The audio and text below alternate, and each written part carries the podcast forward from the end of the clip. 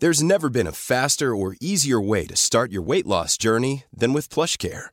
PlushCare accepts most insurance plans and gives you online access to board-certified physicians who can prescribe FDA-approved weight loss medications like Wegovy and Zepbound for those who qualify.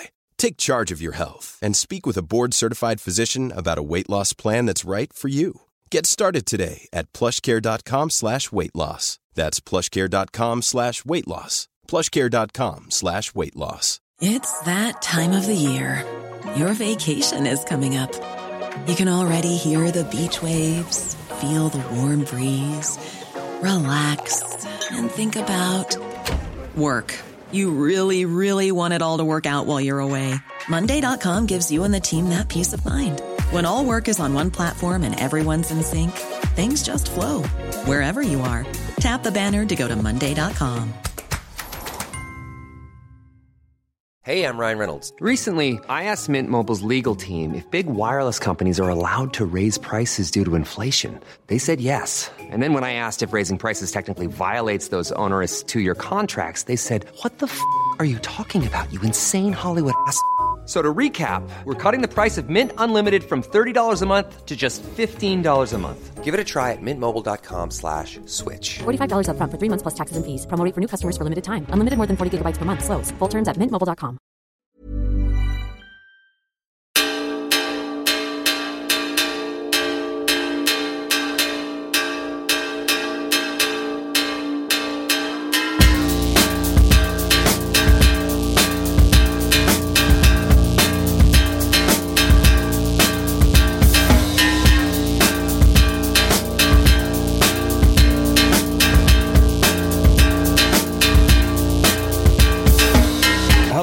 Dave Hanratty, and there will be no encore. Welcome to episode 332 of the No Encore Music Podcast. It is time to talk about music once again, and it's time to deliver our very, very first sequel in terms of the top five this week. But I want to get right to the biggest news story of the week. Craig Fitzpatrick, my co host, rescued a goldfish at the weekend. So. I need to know Hello, more Dave. about this right now. No, there's not no time for hello, Craig. We, got- we gotta get straight well, first of all, emotion I just want to say thank you for adding this to the running order because, of course, I wanted to, but I was like, I can't quite sneak in. You know, Craig saves a fish, and then I'm just like the dude that's like bigging up the fact he's. I mean, let's not mince words. A bit of a hero, right? marine biologist Um, legend. Yeah, I think that's what they're gonna. it beca- it be- became my entire weekend that in Glastonbury. Um, yeah, so I, I was out for a very very slow run that I wasn't sure I was going to be able to complete because jog, still post COVID fatigue. Actually, yeah, Jogging, I it's think, is the-. It's a new thing. I'm, I'm hoping takes off. Um, it's a run but slower. And I was halfway through. I got I've got to Celbridge. I was on my way back. Um, clouds looming overhead. I was like, I'm going to get absolutely drenched here. I feel like shit. I was just about to pass um, the Orchard Garden Centre near Celbridge, and on the grass verge, I spotted something out of the corner of my eye, and it looked it looked like a, it looked like someone had left their like plastic bag for their dog. You know, kind of way. Like it just looked like some weird dropped refuse or something. But there was like a golden glint that got my eye. So I, I doubled back and I- I'm like, I have to have a look at that bag. There's something weird about that bag. Can I ask a question though? The Because thing- uh, this Yeah, was obviously a situation that required some urgency. Did the slow run become a run at any point? Did you Uh, no, maintain? I got- did you maintain your, your amble? I maintained my amble. I hadn't I hadn't gone too far when I doubled back. Like this was five seconds. I, I kind of made a quick decision that something needed to be done. Something was off, and the off thing was that yeah, there was a goldfish in this plastic bag, just sitting there on the grass verge, a bit up from a bus stop, and I'm like baffled, looking around. Be honest was, I was thinking I'm gonna have to probably do something, or else I'm gonna be thinking about like what is the deal with this goldfish. But also, I don't need this in my life. You know that kind of feeling of like this is now my entire evening. Um, so I waited around for about ten minutes. No one was coming. I was kind of thinking, is someone? Did, did someone drop off this goldfish? Is it like a, a drop and collect thing? It was not. Um, so I was having a bit of an existential crisis, staring at this like kind of like gormless, innocent goldfish. Reminded me a lot of myself, to be quite honest. So there's an immediate bond there. Um, so of course I rang my mom and I was like, "What am I going to do with this goldfish? There's a goldfish." She's like, "Are you having a breakdown? Are you okay?" And she's like, "You probably need to like rescue it." And I'm like, "Yeah, I know, but I'm just I kind of need a lift, you know." so yeah, I got a lift, brought the goldfish home, Hang on. And um, it's a goldfish in a, in a in a bag of water. You couldn't carry this. I was still five kilometers from my gaff, so it would have meant a very long walk, or it would have meant me running Slow with the run. fish, which probably would have killed it. Is that a thing? imagine, imagine the sight of me jogging by with a fish in a bag. Yeah, people be like, Fucking demented. "There's that local weirdo out for a run." Well, it got a bit more demented. The ending of the story. It's a happy ending, but yeah, it was a it was a weird touch and go thing uh, towards the end. Um, so that evening was fine. Uh, I was I was trying to read up on the fish. Of course, you can't use like tap water. Like so, immediately it's like the plastic bag. They, they'll last like six or seven hours before oxygen runs out. So I'm like, fuck. How long was it there? Like that garden center where it clearly came from was closed for fucking hours already. Um, so I was like, I need to get into oxygenated water. But tap water, everything I read about tap water was like, it will instantly start burning the lungs of the fish because of like the chlorine in it and the metals. So Can I ask a question at this point that some listeners Yeah. may themselves be wondering? Uh, was this a case of Craig's precious soda stream to the rescue, or is that also very bad for the fish? carbonated goldfish. It's my new band. Um, no, sadly not. So I rang I rang an uncle who has a pond and he said he suggested boiling water to get rid of the chlorine, but he's also like, well, the boiling it gets rid of all the oxygen. So what you need to do is mix the oxygen back in. And I'm like, I'm never going to be able to do any of this. This is and like uh, eventually. I got in contact with some neighbors who had gathered rainwater, and they gave me some of their rainwater, which is fine for fish. So into the bowl he went, popcorn bowl. Watched Glastonbury with me, and was quickly christened uh, Sir Paul because it was Saturday night. And by the end, he was just Macca, you know. Um, around about this stage, I was updating you, Dave, and things were going swimmingly. Um, but a Oh, bunch. oh. Yeah, but uh, he made it through the night after I fed him some like um, scrunched up green peas, which apparently is fine for fish. I was shocked he made it through the night. And the next morning, yeah, it was just about going back to the garden centre. How does this end? with- um, how does this not end with you keeping him? I don't understand. well, I have two cats, Okay, so um, it was tricky enough keeping them out of the living room for the evening. I Like, suppose if you had a proper with a aquarium, treat, amazing. yeah. I presume a proper aquarium would have a closed lid, so it would just be the cat staring at it. But yeah, it wasn't really something that could happen.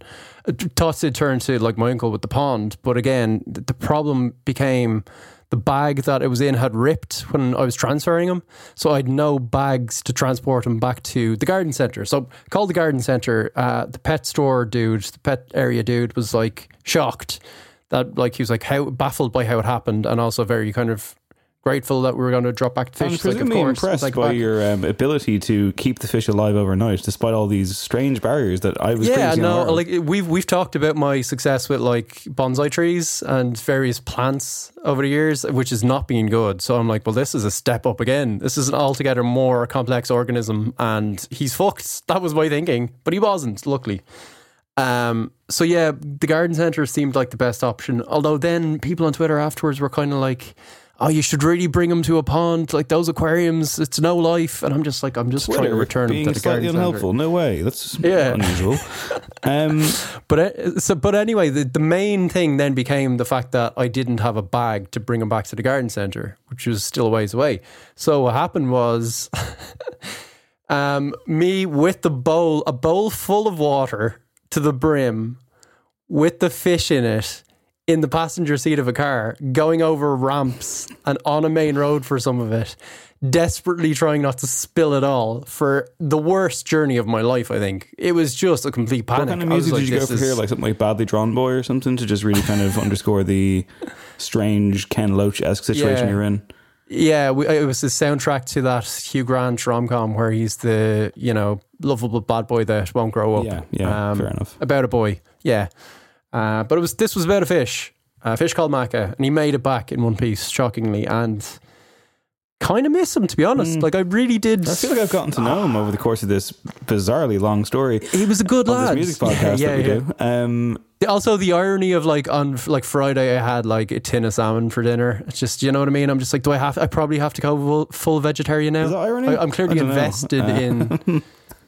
like I've made the the kind of existential argument before of like or philosophical argument of like I just don't eat mammals. Do you know what I mean? Okay. that's been a thing, but now I think it's. I don't. There's a lot of questions being raised. Well, listen, Craig. If nothing else, for everyone, if nothing else, you created a goldfish memory for everyone to enjoy, and I'm sure Mac will be very Well, for three appreciated seconds, when yeah. he's dead in a month. What's their lifespan? Sorry, not not to be. Uh, apparently 15 years Really? if they yeah no i think that's if he finds a, a happy pond do you know what i mean so i don't know if Break the him out of the is- fucking garden centre. I'll come with you. We'll get him to your uncle's pond. This is the end of the story. Oh, we could actually do it yeah I've been thinking about that. Maybe I'll check in with the garden centre. I fucking know him anywhere. Picture, picture, pi- picture the scene. Me and you liberating this, uh, this, this, this, this plucky fish, and bring him to the pond as like me and me and Julio down by the schoolyard plays or something. I could perfectly see it.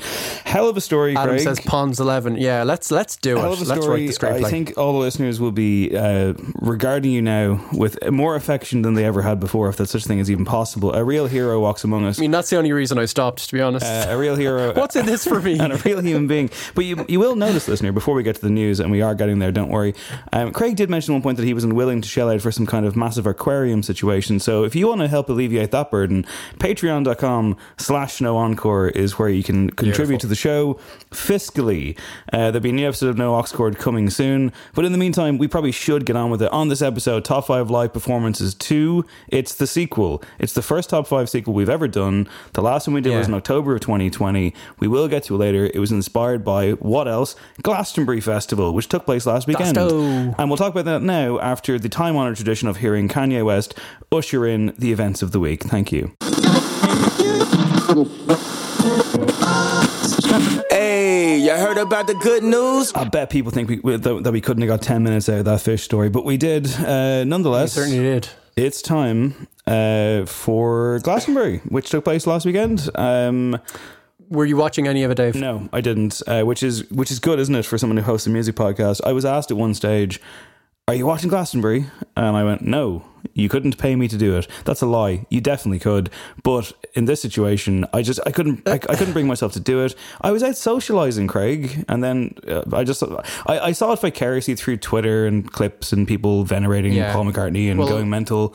But you have I spent your I weekend watching it with the for, fish for company. so- It was kind of very much background watching. I enjoyed the ambience of it in the background. Like I do think there is something about the Glastonbury setting of like, yes, of course, it can be irksome, but also there is something a bit relaxing about it. Like it's it's a bunch of kind of posh hippies, and I do think that is a relaxing vibe. It's the Wimbledon of music festivals, which is appropriate singers that's on right now. Um, I can Yeah. react to this though because I have paid attention to the big, big moments of it, and also I've got my Glastonbury skeptic positioning. So, like, this would be the rare occasion, Craig, where we're not on the same page. Probably, I don't know. So, I, I know you put together a highlight reel in terms of the major. Well, the highlight reel is is cribbed from the press association who pushed out a story on like Monday, and they clearly had written this prior to um, um, Kendrick Lamar's great performance on a Sunday, uh, because he doesn't feature at all in the seven biggest moments that they've gone for. So it, it- it's just a nice little framework. Of course, they start with Paul McCartney and friends, um, Bruce Springsteen and Dave Grohl rocking up for that Saturday night. Um, I really, against like my better judgment, really enjoyed the kind of very lengthy, aging Beatle um, doing the oldies hits vibe. Like I, I thought it kind of really worked. Um, there was moments when it didn't work. He did a lot of solo stuff. There was a great quote from him where he was like, um, "Yeah, whenever we do a Beatles song, it's just you you see all those um, cameras in the audience light up. It's like a galaxy of stars, and then you know we go back to a solo song and there's nothing. There's a void. but I'll keep doing them anyway." And I was like, "Wow!" It's like you're a Beatle and you're still like, "There's a void for my new At material." 80 years Um, of age as well. Yeah, that was probably the most revealing moment. The rest was all showmanship. It was all like Hey Jude sing alongs. Um, Bruce was kind of just Bruce. He's kind of a caricature of himself at this point. you know what I mean? Like, you know exactly. It's a great caricature because it's a great character, but. Um, Dave Grohl was a, a strange one because obviously it was his first appearance since Taylor Hawkins' um, sad passing on stage, and um, obviously such a usually gregarious character, just an ultimate showman, nicest man in rock as well. People were saying over the weekend. Um, it was a big debate. Um, but, but he seemed like unsure of himself. He seemed um, very kind of nervy. uh, it was it was quite sweet. He also very much felt for him. So that was a kind of weird one. He flew all the way to do a kind of few shaky covers of Beatles songs with Paul McCartney. Uh, one man that was also there was Steve Coogan, who was in the audience. Did you see this little compilation, Dave, of Steve Coogan reacting in real time because some BBC person just sidled up to him and was just like, "Oh, we're going to keep filming you throughout the set." No, I didn't see this. I'm going to guess he had he had one of two reactions. Was it like fucking pure awe, or was it you know I don't really care? Pure awe. Let's go for it. It's pretty awesome. Alan Parsons was asked, "What's your favourite Beatles album?" and he said, uh, uh, "That's a tough question. I think I would have to say the best of the Beatles." the Rolling Stones have only ever written about eight brilliant songs, whereas the Beatles have done about fifty. Hunter Davies said in an article recently that we're, we're lucky to have him among us, and that's how I feel tonight. Incredible, incredible. Yeah, I mean, you caught me. That's quite emotional. I, I don't know what to say. I'm sorry. It's very- quite overwhelming. I don't think there's anyone else in the world who, who can just give such unadulterated joy to people. Very, very privileged to be able to see that. Yeah, so it's um that moment where he's like, "Oh, you've kind of caught me off guard." Like they really had. He's like tearing up, and the camera's just suddenly on him, and he's like, "Oh, I'm doing this again, am I? This is the entire set, is it?" And you can kind of hear like he starts off doing partridge material for the camera, and then you can, as the night goes on, maybe he's having a drink or two, or certainly just man. yeah, There's no getting into the emotion of the evening. And yeah, the next clip just being like, Rolling Stones only have eight good songs.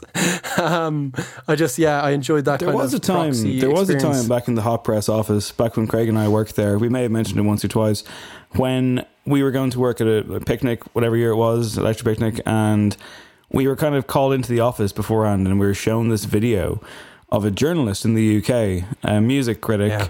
At Glastonbury, I believe, and it was during the Rolling Stones set or after or whatever, and they were down kind of at the concourse, and they were doing Yeah. a, a live. They were doing like a live reaction, and because Hot Press were like, this is what we want. We want on the ground live reactions from our journalists and blah, blah, blah. And they showed us this video of uh, a journalist who I probably shouldn't name, but it's out there. It was and he was clearly fucked. And he was just like, you know, like, like just, you know, over the moon with life because he was clearly fucked, as you do be at festivals at this point. And at the end of that clip, I was like, so are Craig and I like like get fucked up? Is it like is, is that the plan? Like like I mean like like is that what you want? Do you want to be like oh unbelievable, incredible, just like eyes darting Capture everywhere? the Like, vibes. yeah, yeah, I don't think it'd stand with like the Press Association, for example. No, Rolling on with their highlights. Um, the second one is the John Lennon duet Paul McCartney did, which was like Paul McCartney seemed very taken with the fact he could sing along with like vocal stems of John Lennon, who was on a screen, and I'm just like, hasn't this technology been around for a long time? Like, where's the hologram? But it was a sweet moment. Um, other things they've picked Well, out. hang on. I should say, Thun- sorry, go we'll, on. we'll Yeah, counter the sweet, will we? Because didn't Paul Oh, yeah, McCartney on. do what he's been doing on his tour? Didn't he play a video that has Johnny Depp in it? Yeah, he did. It's the Johnny Depp and Natalie Portman? Portman, Yeah, video yeah. for Valentine. Uh, yeah, weird, weird him like introducing this song where he's like, I, I wrote this for my loving wife. And it's like the most syrupy, like in this together marriage kind of song ever. And yeah, the video's obviously mad old and it's, yeah, cuts between Johnny Depp and Natalie Portman doing kind of like sign language and sing along. And apparently he's been using the clip for years, but like, He has been, yeah. maybe and it's been interpreted as like a sign of like- support for Johnny Depp by him playing it his gig because like, it's like you know that is a that is a creative decision to play it, you know, to put it on a screen. Yeah. Yeah. Yeah, very much so. So that did. I mean, you couldn't hear any audible gasps in the fields, but Massive roar from definitely Sam from Fender. definitely from the couch. It's like, oh, he's going to have to fucking go into the Abbey Road medley now, May Come on, rein this back. and then, and thereafter, when he was like introducing the guests, um, uh, there was kind of because he'd mentioned Eric Clapton in an anecdote towards the start of the set, and there was boos, which is brilliant, right? Mm. But his when he was before he introduced Bruce, um, who got bruises, Um, he, the way he introduced him was just like, and now from the west coast of America. and I'm just thinking in my head, there's so many awful people from there. Who the fuck is he going to bring out?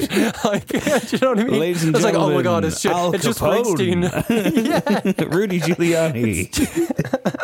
it's just Springsteen, and it's Dave Grohl. We can live with that. So yeah, One last the rest question: of the night uh, Why didn't he play Maxwell's Silver Hammer? Um, because he didn't have anyone. He couldn't source a hammer, I believe, okay, fair and enough. get it to At the 11th yeah, hour, Glastonbury, yeah. get it to Somerset at the at eleventh hour. Um, but it would have been a real highlight for sure. You needed something with that, like that, a bit of edge. Do you know what I mean? Song I about will serial say, killer. I will say, Twitter Tumber. was fucking unbearable on Saturday night, which is people falling over themselves to be like, "He's the best," and we all know that his son James McCartney is in fact the best. anyway, what else did Glastonbury have this year for us, Craig? Well, the press association pick out the Greta Thunberg climate change speech, um, which was kind of, you know, what you would imagine. Although I was quite taken with the fact that um, the visual backdrop was like all this hanging salami because Haim were doing their set where they like recreated this diner thing from their album cover. So it just seemed like. I presume she's a vegetarian or, or a vegan. I, I don't know, but it was an odd juxtaposition. Lily Allen, uh, slightly less of an odd juxtaposition. She returned, apparently, according to the press association, and missed this thing. Olivia Rodrigo said she brought her out for "fuck you." Um, I don't know if that is big news to you. No, I but, saw this. It was um, directed at the Supreme Court because obviously there was a lot of. Uh, There was a lot of that, a lot of yeah. political reaction to that online. Roe v. Wade, And yeah, like yeah, you know, people, uh, Phoebe Bridgers, you name it. I mean, everyone was kind of like the Kendrick Lamar thing, obviously at the end of his set. Of course, yeah. Uh, very much the hot Yeah. topic of the weekend and a grim state of affairs. Um, Yeah, Billie Eilish did the same. I thought her set was really good. Um, she was the uh, McCartney was the oldest person I think to headline. She was the youngest person. Um, yeah, it was just a really well pulled together set. I like the fact that she has the confidence to do the very hushed thing she does and rein in the songs. Um, yeah, she just seemed uber confident. Um, and you kind of go, oh, she's going to be around for decades. So that was a good watch. They mentioned Ukrainian representation. There was a Zelensky uh, clip shown. I think he was like the opening act for the Libertines. There's an interesting Tremendous. juxtaposition on like a Saturday morning, which is just like imagine getting smashed on the Friday and wandering over to see what's happening, and you're just like, Libertines at eleven in the morning. Zelensky, what?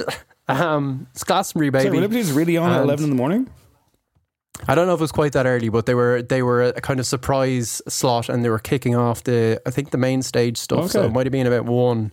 Yeah. Um, what else happened? Wolf Alice nearly didn't make it, but they made it. And your bonus number 8 Dave. Yeah. Wet leg. Mm-hmm, yeah, I added a bonus because I, you know, I scrambled to watch some YouTube highlights in the last few days, and one of the ones I watched that kind of came up was Wet Leg, uh, being fucking god awful. Um, I I've talked about them on the show recently. In was it Overhyped Acts or what, what did we do? I think Yeah. it was that. Yeah. and I, you know, I went on a tear about them.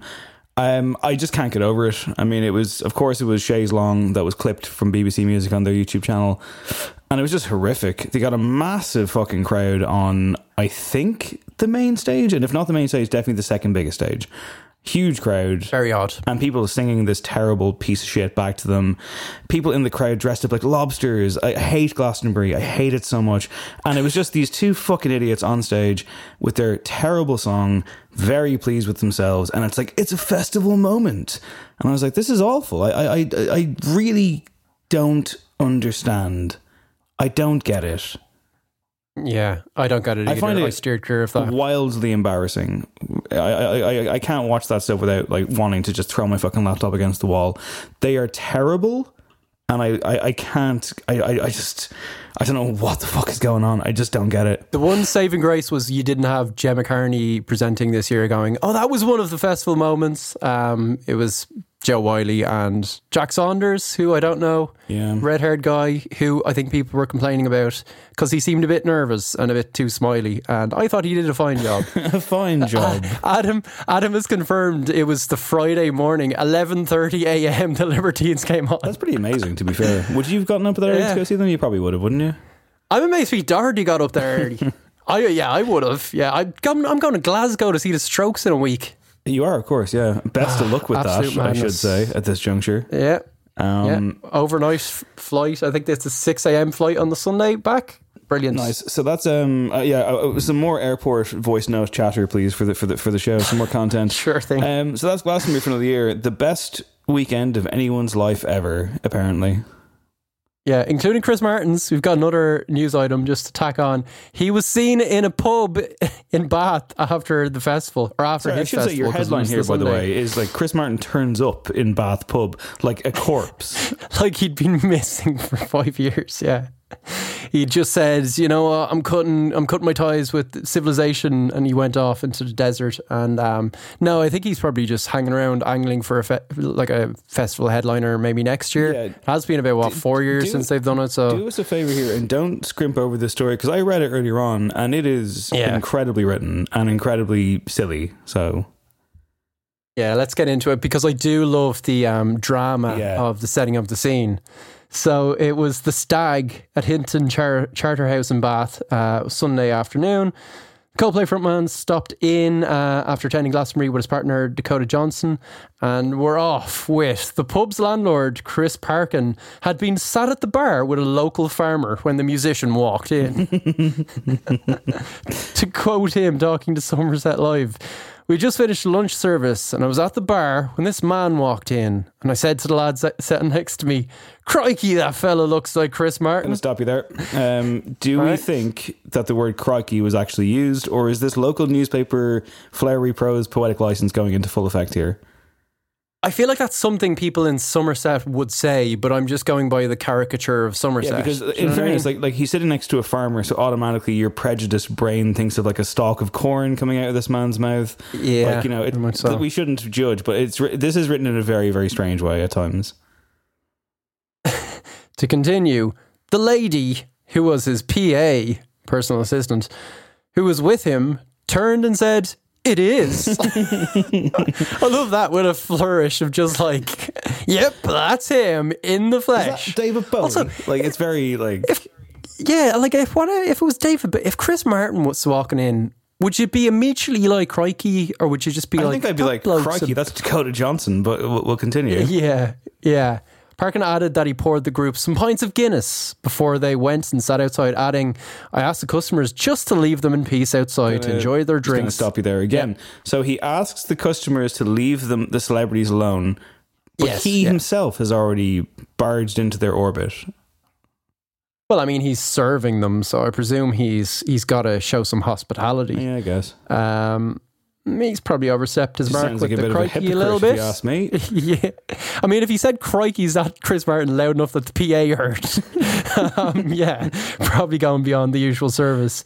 Uh, but yeah, he says, and everyone respected that. and then the next paragraph is about Chris Martin's impromptu performance, which came about when bride and groom Hannah Organ and Jeremy Larkham told him that they intended to play Coldplay's 2014 hit "Sky So Full of Stars" clearly- at their forthcoming wedding. Yeah, they, They went up to him. didn't listen to the, the the rules set in place. What kind of what kind of chaos is this?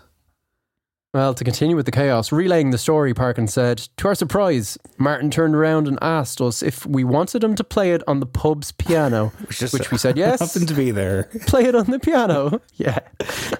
this sounds staged. This, the musician played the track but stopped before reaching the high notes, apparently telling the crowd that his voice was a little hoarse due to partying all weekend at Glastonbury. Oh my god! Such a showman. I just lo- I can imagine that. Just the genial charisma of the man. this thing Um, of like, oh, the reluctant showman. Like this is Glen Hansard Yeah. levels of goes to place and gets involved. superstar. You know, except you know one of those men yeah. should be in prison. But we'll continue. Sorry, go on. Go on. What's Chris Martin done, Dave? Um, Martin gave the engaged couple some some advice ahead of their ceremony, telling the groom to listen to everything that the bride says because he's apparently the elderly farmer that was also From there. the I'm just like, seventies, what? yeah, excellent. Yeah. It was a bit surreal to have such a huge star like Chris Martin in the pub, said Parkin. But he's a really per- pleasant chap, really nice. Um, so yeah, I'm sure he is. But that was that was the little trip to Bath. Um, memorable occasion, A good. and I feel like th- this is this is PR cranking into gear Yeah, for yeah. Chris Martin. It's a good Yeah. regional news story, though, and we love those. But let's bring it home, Craig. Your next headline, I have to say, is one of the best you've ever done. Oh, thank you very much. It's it's inaccurate, but I've left it in. I still think it's great. Ireland's answer to Chris Martin, yeah, Bono from mono to stereo in the sibling department. It's about him disclosing the fact that he's got a half brother Incredible. that he didn't know Just- about just until incredible work.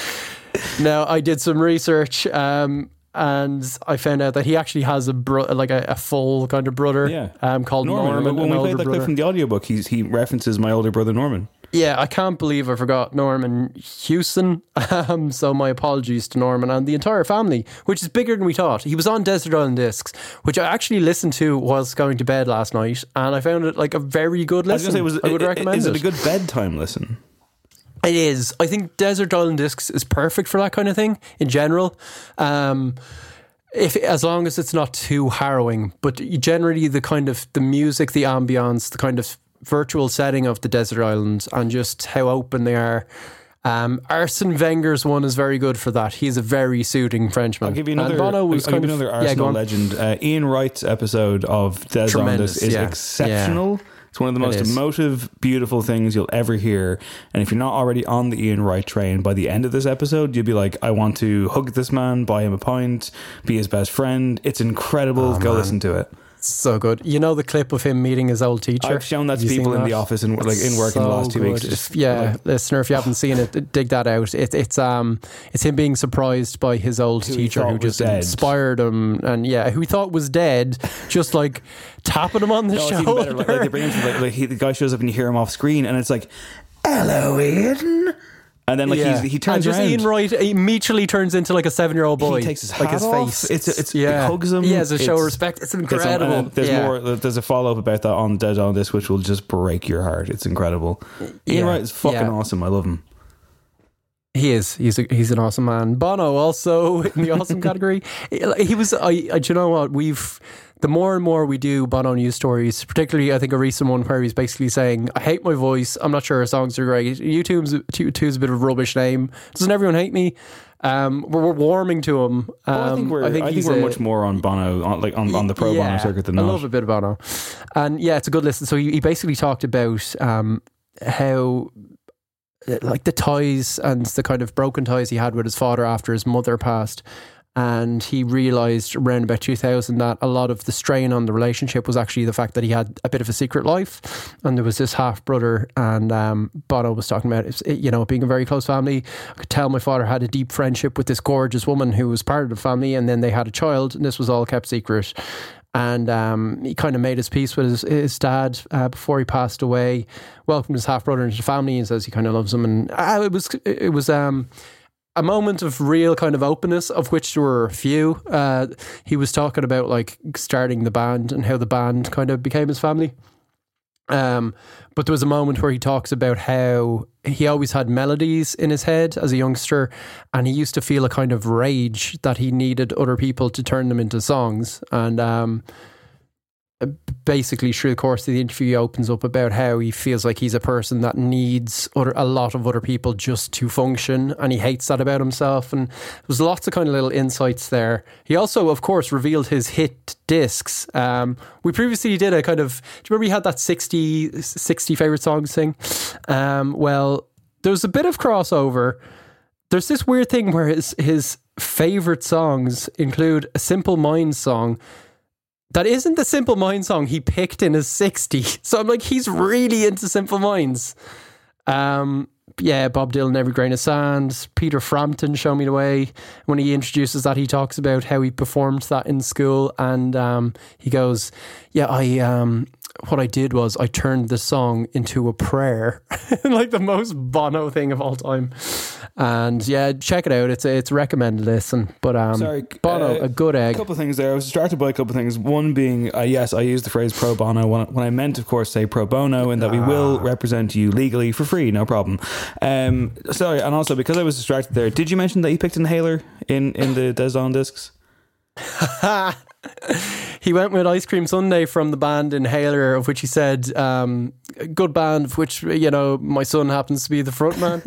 and the way he discussed it was, he's like, it's a good song. I remember hearing it for the first time. And it's got this really startling opening line. The opening line is, um, I'm in the pursuit of happiness. I'm going to get it. I'm going to get it. Yeah. And I'm like, I don't know if that's quite up there with Bob Dylan's Every Great Sound, but okay. And then Bono goes on to say, um, so he had that line, and then the second verse, he, he just repeated it. I remember saying, like, why are you just repeating it? Why don't you finish the song? And his son was just like, ah, I like it. It's grand. and Bono was like, I still think you should finish it, but it's a good song. And I'm just like, that's not the best example of like, No, you also know, they have better rich songs. musicians, son, Like- just being like, this'll They, do. they, they have better songs, but fairness, you know your inhaler, don't I you? do you've, know. you've interviewed I, I've them. interviewed yeah. them a couple of times. I, I, I actually, Yeah. I, I quite like them. I, I, I thought they were very charming, and I like uh, the insistence, presumably from Elijah Hewson, that they all get interviewed together, so as not for him to be the fucking walkaway star. Yeah, that's cool. Although you know he is his father's son, it's ridiculous, and I keep saying this, but like make the biopic now because he looks like Bono in the eighties. Yeah, he sounds yeah. like Bono in the eighties. It's crazy. Um, they haven't quite taken off the way I thought that they might, but they're still around. I think they have something to offer beyond the obvious, and they got some songs that I quite like. But uh, it is funny that he would just throw his son's band in there. But also, uh, yeah, again. Imagine having like Bono over your shoulder when you're trying to write songs. It's like, mate, know. Back off. Sorry, I was also distracted. Some breaking news of a grim nature, but also maybe something Uh-huh. to celebrate. R. Kelly has been sentenced to 30 years in prison. So rot in Excellent. piss, you fucking scumbag. Anyway, we'll move on news. because that's just the headline and we don't need to get into all that murkiness. But yeah, deserved. Bye bye. What's next though, Craig? How can you recover from that? Speaking of murkiness, um, Madonna, she's not too bad. No, she's grand. But um, turns out she, she's probably not in the awesome category alongside, you know, local legends like Chris Martin and Bono. Uh, Rufus Wainwright has been interviewed by Attitude Magazine. He's very much in a kind of friends of the show role. Someone who you've Um, interviewed a couple of times, I believe.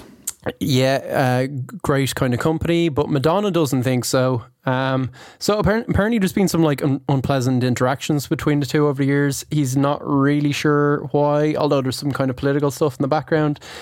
But yeah, he was talking to Attitude about like his pride heroes, um, name checking like Shirley Bassey, Carol Channing, and Barbra Streisand, and just like what it's like to meet them. And they asked like if he'd met Madonna, and he just goes, um. Look, I'm fascinated by Madonna, as is the universe. So you kind of know where this is going.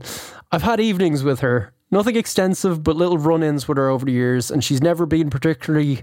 I'm on a weird part of her radar. I'm not quite a target, but I'm, I'm not a refuse eater, whatever. We've never had a great thing, but I admire her tenacity, and some of her songs are great.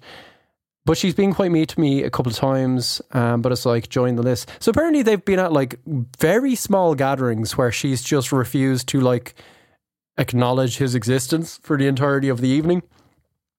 And he said he can only put it down to some political thing where he worked with someone who used to work with her that ended up leaving her, but she's never really commented on it. And very strange behavior. Kind of what you would expect from Madonna. Is that unfair? Um, a little unfair in that I don't want her to sue us, but um, I don't know. I mean, Could she sue us for that? For me thinking she might be rude to Rufus Wainwright at a party? I mean, like it, it would make for quite the legal writ to land on her doorstep. But um, if we get in that biopic, Elton John has often kind of intimated stuff like this before, I suppose, that she can be a yeah, bit rude. we've talked about that feud. Although Elton John isn't like an angel himself, do you know? Yeah, and who knows? Maybe like like I, I don't know, Craig. You, you know Rufus better than me. Is he a tall talesman? No, I think this is true, and also the fact he's kind of cajoled into talking about it um, when he clearly didn't really want to, and that he's quite gracious about her. This strikes um, me as, yeah, something that's a bit of a bruise um, for him. But yeah, I just imagine you've you've had those interactions with Madonna, and you arrive at another like glitzy party, and you realize she's also at it for uh, like another time, and you're just like, this is going to be my evening of dodging Madonna. If only we could be. Imagine, In such, imagine. in, in, in such high society. Uh, I've seen Rufus Wainwright live, and it was amazing. I have never seen Green Day live, uh, and I had the opportunity this week to go to the Hella Mega tour in Dublin. Adam went along. Uh, it was Green Day, Yeah, Fall Out. Boy, and Weezer. And I didn't go. Um, I was offered a freebie. And I didn't go because it was in Marlay Park, and I was like, "How the fuck will I get home? Um, it's a nightmare to get to. It's a bigger nightmare to get home from." And I figured this would be a bad call, so I didn't go. Adam, Yeah, Adam. Adam was talking about. Sorry, go Adam, on. who doesn't have a microphone this week, will I don't, I don't have Yeah, I a was microphone, but it's it, it's it's it's a truly awful situation. I'm using my my little Okay. laptop mic, so please forgive the audio fidelity.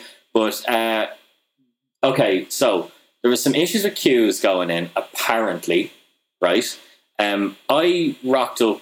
So uh, a funny anecdote was between. I, I think I might have voice noted Dave on this already. So between me leaving my house, getting I parked in Dundrum Town Centre and walked to Marlay Park. My friends had joined a queue when I like had just arrived to Dundrum. It took about forty minutes to like walk from Dundrum to Marlay Park, and I I didn't see a queue. I just walked straight in. It was great. so like I, I had the live location on um, I had the live location on my phone, whatever, and they were like, "How the fuck did you get in so quick?" And there was absolute killings. My friends were bowling because it took them another half an hour then to get in after that. I don't know what the story was. I didn't see any queues. Clearly, I skipped it by mistake. Um, but yeah, it was like it was a very strange, strange setup, strange gig, uh, but a lot of fun. And I had no, I had no trouble getting home. It was fine. Thank you that's for good. the uh, Office of Public Works esque review there, Adam. Was the music any good? Um, yeah, it was actually. Uh, I think I was saying to Craig just before he jumped on the call there that Fall Out Boy uh, just have not lost it for one second. They're so good. Um, really, really enjoyed Fall Out Boy. Like that was the highlight for me over anything. Like I very much was looking forward to seeing that. Um, uh, Green Day were like, like Green Day was just it's just a greatest hits tour with a couple of with a couple of covers expect. thrown in. I mean, like the one thing I would say is, I mean, if I, if I, if I had gone Fall Out Boy with the act I want, I, would have wanted to see. But like even like I looked at the set list and it was like you know Weezer are the opening act, but it's like Weezer playing 15 songs, Fall Out Boy are playing 15 songs, Green Day are playing 24 songs. I was like, I don't have this in me, no fucking way. Maybe if it was in city centre walking distance, but alas, it was not. Although although I should say as well, uh, shout out to friend of the show Glenn Ballard, great photographer. He got to photograph Green Day, which apparently was like a life goal for him. So delighted for him this week. Oh, nice. But the reason play. we mention all this as Right. well uh, is Billie Joe Armstrong said a thing on stage days before that I don't think he's going to stick to, Craig. Yeah, whatever about getting home from Marlay Park, but um, Billie Joe doesn't fancy uh, the trip back to America, Dave. He's renouncing his US citizenship. um, yeah, this is, you know, obviously to do with the very serious Roe v. Wade news and decision. And, um, but this is a kind of vow that we've seen over the years from a lot of kind of American celebrities. And I was kind of racking my brains. I'm, I don't know one that's actually gone ahead with it. When invariably the terrible thing happens in America that they've been saying, like, right, that's it. If such and such happens. Um, so yeah, he was on stage in London. And he was talking about his homeland. He said, There's uh, too much fucking stupid in the world to go back to that miserable fucking excuse for a country. Oh, I'm not kidding. You're going to get a lot of me in the coming days. What does that mean? Um, I don't know. Just run around London, just pop it up here, there, and everywhere. I mean, I guess it's Go to a pub and bath. I, don't know. have upcoming tour dates, and I will continue to say things for a cheap cred pop that I won't actually stand by. I saw like someone else on Twitter saying, you know, I wonder if creative types or musicians or whatever will refuse to play in certain states now after they. And I'm like, no, they won't. I'm like, they'll go where the fucking money is. Like, I mean, like. Let's not pretend that they're like, you know, yeah, they're virtuous in one sense, but also they have a job. And the notion that Billie Joe Armstrong, whose life and career is based in America, is going to tear up his fucking, you know, passport or whatever. I don't think so. It's just a punk guy or pop punk guy who happens to be a massive corporate guy as well, saying a thing to just get a reaction. I'm sure he believes what he says with regards to the horrible situation that is unfolding in America right yeah, now. I'm sure he's that passionate horrible. about it, but yeah, But, he's like, just saying that. A real punk, Craig. That's all I'm saying. You know, would actually stick to his guns. Yeah. Um, let's. Well, Dave, let's- um, I- I was whatever- going to say, like, let, Oh, let's just do one more story because we're like, you know, heavy news section this week. Um, Yeah, and I would like to go. I was going to say whatever about. Oh yeah, oh, yeah. Sorry, you take your pick there. We've got three. I, I hope you're going to go for. Well, you just pick and I, see if we're I, I would like to go back to a certain corner of the show that we haven't gone to for a while. Thank you. Adam, take it away.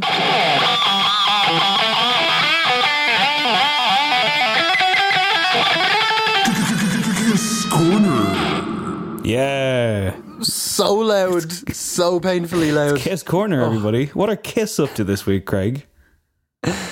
Kiss were met with laughter and online mockery, Dave, uh, following a concert in Vienna, uh, Vienna, where the band's logo was displayed with an Australian flag insignia, not Austrian. The mishap took place at the end of the band's show um, on Sunday night, with the phrase "Kiss loves you, Vienna" being displayed on the screen as fans were leaving the arena.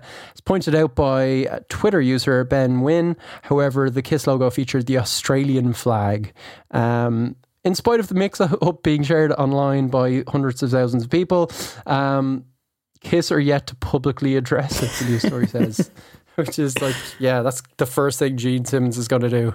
Um, head in the sand, makeup, head in the sand, so right here. good. I think. Um, I love that. I mean, I'm, I'm presuming Gene Simmons isn't pulling together like the graphics for the onstage visuals, although he does like to, you know, he's got his fingers in a lot of oh, pies. real ad hoc kind of Um, tour. Yeah, like uh, everyone has to pitch in, get Yeah. things done. But it is, you know, they're just doing it for one last Peter time. Chris it's works the end of merch the road table. tour. You know, it's all. Um, There's a lot of mer- That's a big table with is this Kiss. their final? Do you know what I Sorry, mean? is this their final ever tour? Is it? I mean, apparently it is their final ever tour. Um, now, this comes like 20 years after their original farewell tour in 2000, 2001. So I don't know. But Gene Simmons has been talking about this. He said that um, the band's retirement would be permanent this time, citing pride and self respect. Which has he ever cited before anyone in case? Um, for the reason uh, for calling it a day, he says the last thing you want to be is to be a world champion boxer and stay in the ring too long. It's only a matter of time until your legs are not going to be able to hold you up, and you're going to lose. Um, so I feel like he, um, I feel like he got bored of his own analogy there about halfway through. I was like, I don't, I don't Yeah. have a pun. legs or something. lose, yeah. you lose the match. Um, I think this is kind of innocuous. Um, it's embarrassing, but like it happens. Maybe um, some intern in Kiss makeup probably got fired. It's not quite like a tricolour flying at the Queen's Jubilee recently, which did happen on BBC, and they had to apologise Yeah. for it. I think That's if you're. Austrian, you see the Australian flag because there's not much connection between the countries Yeah, other than not- not the slight naming anyway. thing. You would laugh, yeah, yeah. So. Yeah. Just kiss entertaining the people Well, as they've done for decades, they did- and sadly will stop doing. as yeah. they did today, Craig, because I was on Twitter, uh, best place on earth, and uh, Oh, Dave, I, I think it was Vinny from Adebisi Shank possibly retweeted this today. Um, someone, I, I believe DJ Cummerbund is the person responsible for this mix. Uh, someone put together using like all kinds of stems and kind of you know production stuff that Adam would do every day that I don't know how to talk about properly, but they mixed in Kiss's Rock and Roll All Night with Easy by the Commodores. And Craig, we're going to play it now. When it gets to the chorus, uh, I, you're going to feel like you're going to float away. It's unbelievable.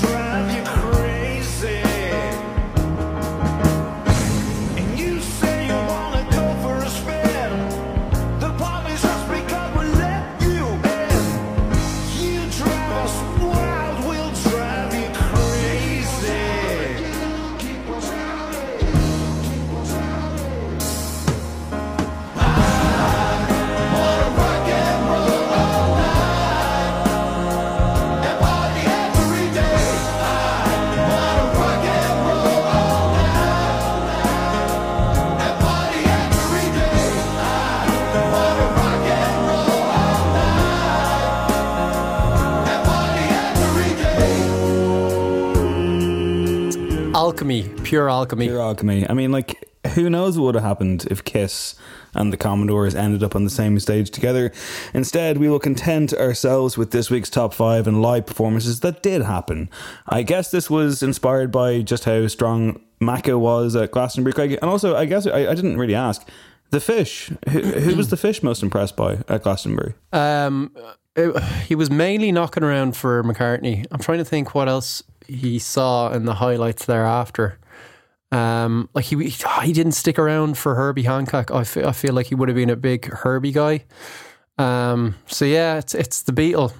Oh, sorry. Adam says the Water Boys. We were supposed to do jokes for that. Damn it! It's all right. Missed opportunity. right. Well done, Adam. Um, so top five live performances too. It's our first ever sequel. Um, the last time we did this, we picked a bunch of stuff. Uh, Hootie and the Blowfish. um, I'll, I'll, I'll, I'll just keep going. It's fine. You know, like like I- I feel like a live BBC News reporter who's just had someone walk in front of him. Um, and you know, I'm like, it's live television, guys. Don't worry about it. So yeah, last time we picked stuff from like uh, what Nine Inch Nails. Um, who else? I, I sent you the list during the week because there was ones I thought would have been on there. Mac Miller was in there. Young Fathers. Yeah, I had my my beloved Libertines, the aforementioned. Um, there was a lot of good stuff, but it was one I think we said at the time of just like we could keep going all Yeah, of day, course, yeah. um, now- or we should revisit it, which we, we say a lot of the time about top fives, and we never do. So Well, yeah, now some some uh, some eighteen months later or so, we're going to do it. Um, so it is as simple as it sounds. Live performances that we think are noteworthy and have had an impact on us.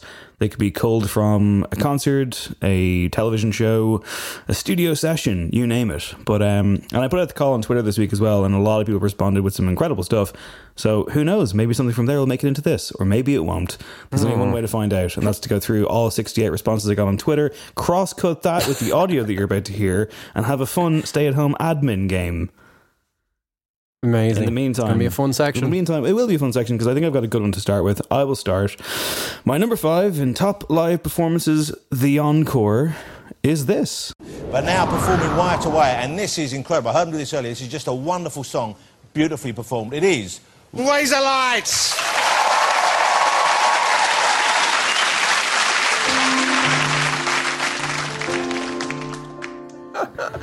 Oh man, Kidding, kidding, just joking.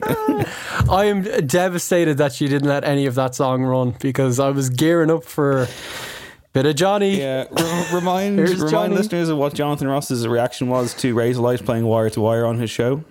Oh, standing ovation. Um, I think? Yeah, he was just, he was a bit weepy. Um, and I think, yeah, he'd been, been talking about it before um, they played it. And he's like, oh, I heard these guys practicing this, and I think this is going to be a huge song. And it was like the death knell of the band, essentially, because it's Horse with No Name. Um, Okay, right. Uh, that's not my actual number five. Here is my actual number five. Let's get loud.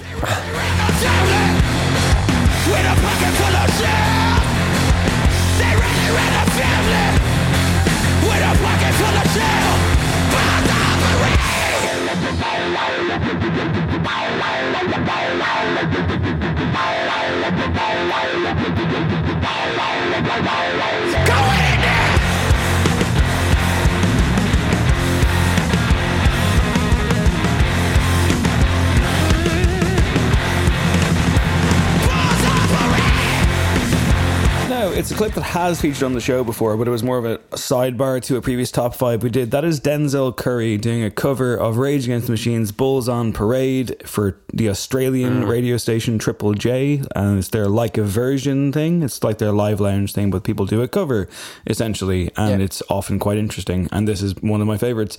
Um, uh, yeah, I, I think we did like top five animal crackers before a while ago. We did. And I picked Rage doing Bulls on Parade, so I threw this in as like a, but also this. Um, imagine the band's alternate future with Denzel Curry as the frontman.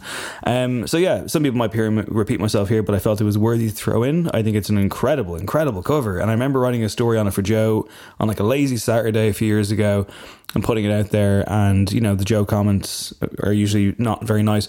But all the people were like, "Oh my god, this is incredible! Like you have to be seriously good to cover Rage, and this guy's amazing. Who is he?" And I was like, "This is what it should be like. People should be like, I've never heard of this guy before. I'm impressed by him. This is great. Thanks for doing the fucking article," which almost never ever happens. But I love Denzel Curry. We love Denzel Curry on the show. I was sad not to catch his Olympia show recently. I do like his new album that we reviewed on the show with Zara Hedman a few months ago, and when I saw this clip, and again, the performance, you got to go watch it on YouTube, guys, if you haven't seen it, because he is bouncing all over that fucking studio. Mm. I will say it is a little bit kind of immersion breaking to see that amongst the band members doing this cover, there's someone on keys, and like, no disrespect to anyone who plays keyboard or piano, you are far more talented than I ever will be, but Rage Against the Machine song, keyboard, it's weird, um, but seriously, man, oh, keys are cool, man. Come on. song? Keys can be edgy.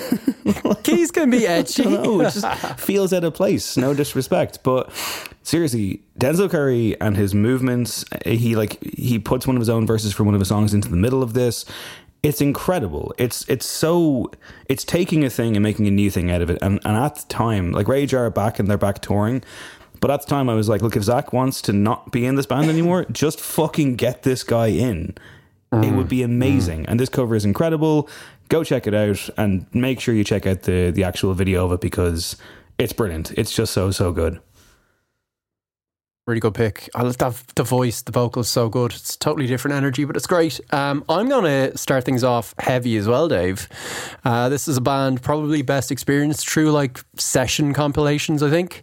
Um, just whenever they did sessions, that kind of like now or never energy just worked really well for the material. Like they kind of laser focused in a way that they don't on some of the studio albums, and uh, it's just easier to get into than wading through like the one million albums they did. Uh, it's not Guided by Voices, but it is possibly your granny on the bongos and this guy. Eyes wide open. The neck was slightly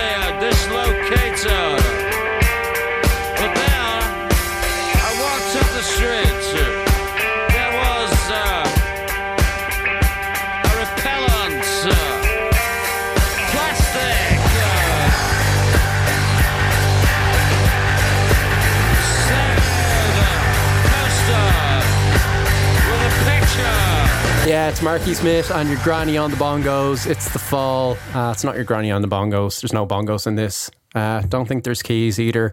There's bass, there's guitar, and it's a tremendous, tremendous sound from both. Uh, it's just so good. It's like this that riff, which is so simple but just utterly deathless, relentless, dark as all hell. It's kind of groovy as well. It's like Satan slinking down the street.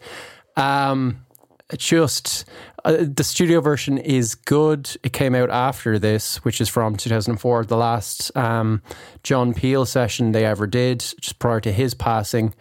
Um, what a way to go out! I think they were the band that did the most Peel sessions over the years. They were his favorite bands, uh, despite him having kind of a prickly relationship with Marky Smith, which I think is how you define most people's relationships with Marky Smith. Um, but I think John Peel's thing was just like, don't meet your heroes. And um, in the case of Marky Smith, that was probably wise. And they would never really talk when they came in to do sessions. Um, I think they would, like a manly punch in the arm was the most communication they ever had. Um, but it didn't stop Marky Smith going on Newsnight for that John Peel tribute, which is just uh, YouTube that, folks. Um, not the most respectful, I would say. I'm sure John Peel would have loved it, but um, yeah, this is like obviously latter day, the fall.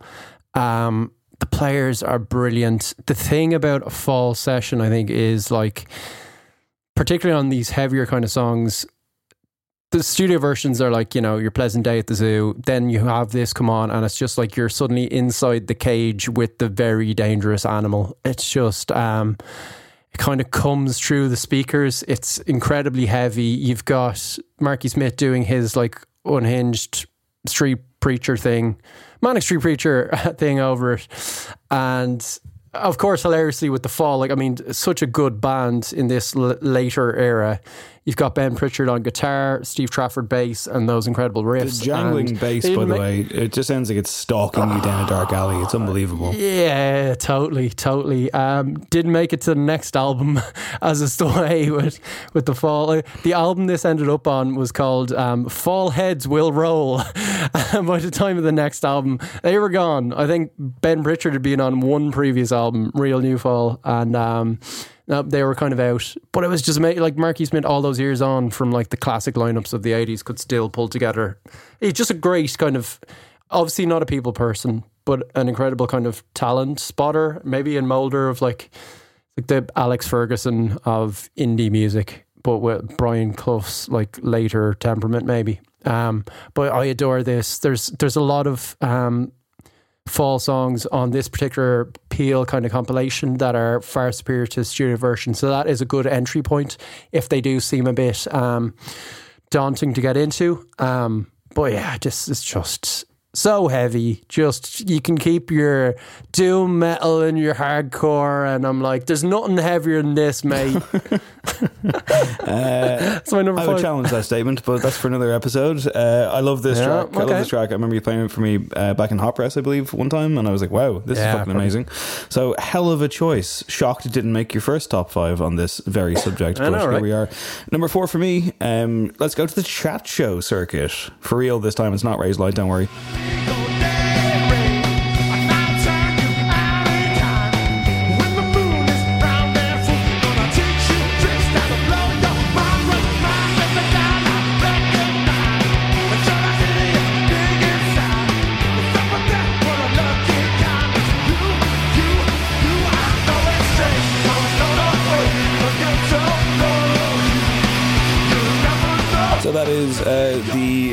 hipster, I guess, because I think this would have been around the time when I would have started seeing that word crop up a lot. Cool New York band, you say, from the 2000s. It's TV on the radio. On the TV, they're on David Letterman here Yeah. doing Wolf Like Me, the amazing Wolf Like Me from the great album Return to Cookie Mountain. Um, they were in a real purple patch around this time. Dear Science, the album that would follow two years later in 2008 is for me a modern masterpiece, uh, not bettered by the band since. They've released two albums like 2011, 2014, and they were fine. Um, they lost a member. Uh, Gerard Smith, unfortunately, passed away at a very young age, but um, I don't know what their current status is. Like, I know that their frontman, who you heard there, uh, Tunde Adebimpe, who he's gone into acting here and there and stuff, and kind of some indie movies. Um, they're a band that I keep waiting for another great album by, but they've given us some great work. And this performance on Letterman is just so energetic. It's a lightning bolt. Tunde Adebimpe is jumping on the spot and like pogoing while he's singing and he's somehow keeping his melody going and he's you know somehow doesn't just collapse in a fucking heap. It's just so energetic and so alive. Uh, it's an amazing song like in, in its studio recorded form but this is giving it a whole new level. And for me as well i mean like there are of course and like you know we had a couple on the last top five. Frank ocean on saturday night live was of course in my list. Um I just think that it can be kind of rare on a chat show. Maybe it's maybe like it's more of an American thing. I mean, like you watch the Late Late Show over here, for example, and it's so rare that you're like, that was amazing. And it's never down to the artist, I don't think. I think it's just the staging and the sound and whatever, and maybe the studio space or something. But every now and then you would get something like this on a David Letterman, on a Jimmy Kimmel or whatever, and it doesn't even take massive production value sometimes. It just takes an incredibly spirited performance. And Yeah. this one is just mind blowing. It's so so good and so inviting in its way, and just tearaway. It's fucking brilliant. And I, the clip I saw of it, like I didn't see Letterman's reaction at the end, but I have to imagine he's bounding out there, being like "what," as he usually does. Yeah, yeah. I was gonna ask, was there any? Because I, I know this version, I love this version, but I couldn't remember if he does any post performance like drum chat. I feel like TV on the radio don't, don't get talked about enough, though, for some reason. Um, so, if, if for any reason anyone's listening to this who's never listened to TV on the radio, please go and listen to Return to Cookie Mountain and Dear Science. They are two of the great albums of the 2000s by an excellent band that I desperately hope to see live someday because I never have. Very nice. Okay, I couldn't go two heavy songs in a row, so I'm going to soothe the brow with some acoustic troubadour um, meanderings, beautiful meanderings. And I like this is a good pick um, simply for the fact that Dawn French selected this song on her Desert Island Discs um, way back in 2012, and she said it was the song that made me fall in love again. So there, here we go. Should I stand amid your breakers? Or should I lie with death, my bride? Hear me sing, swim to me, swim to me, let me fold you. Here I am.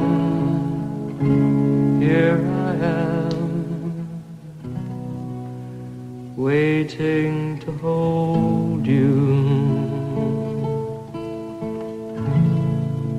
Yeah, so that's Tim Buckley with Song to the Siren, which is a song I've picked before for covers. Uh, This Mortal Coil's, probably the most famous version. Um, uh, actually, definitely the most famous version of that song.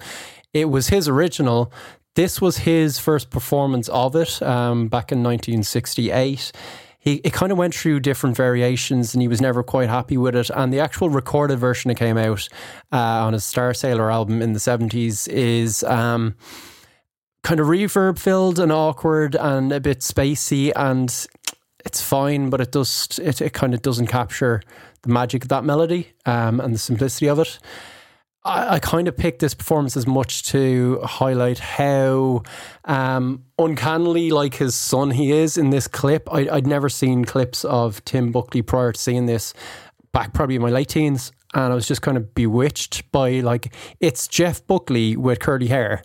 And obviously um, tremendous voice as well. Um, the performance is taken from the Monkees TV show, which struck me as kind of strange. It was apparently the last ever episode of the Monkees, which got cancelled after two seasons. and um, Mickey Dolenz was just like a mate of Tim Buckley's from like going to like clubs around LA and hanging out. And I'm just like, imagine being Mickey Dolenz or one of the Monkees and like befriending quote unquote serious musicians when you're on this show that is basically being like we're the faux Beatles and we're kind of actors and we don't play our instruments, but we're more famous than you. Um, it's kind of an interesting one. By the second series, apparently, of the Monkees TV show, um, people had cottoned on to the fact that they hadn't been playing their instruments. So, like, they got rid of the entire team behind the scenes. The band started playing their own stuff. They went like hippie-ish, go go hippie-ish, and like a bit psychedelic. And the show got like a little weird.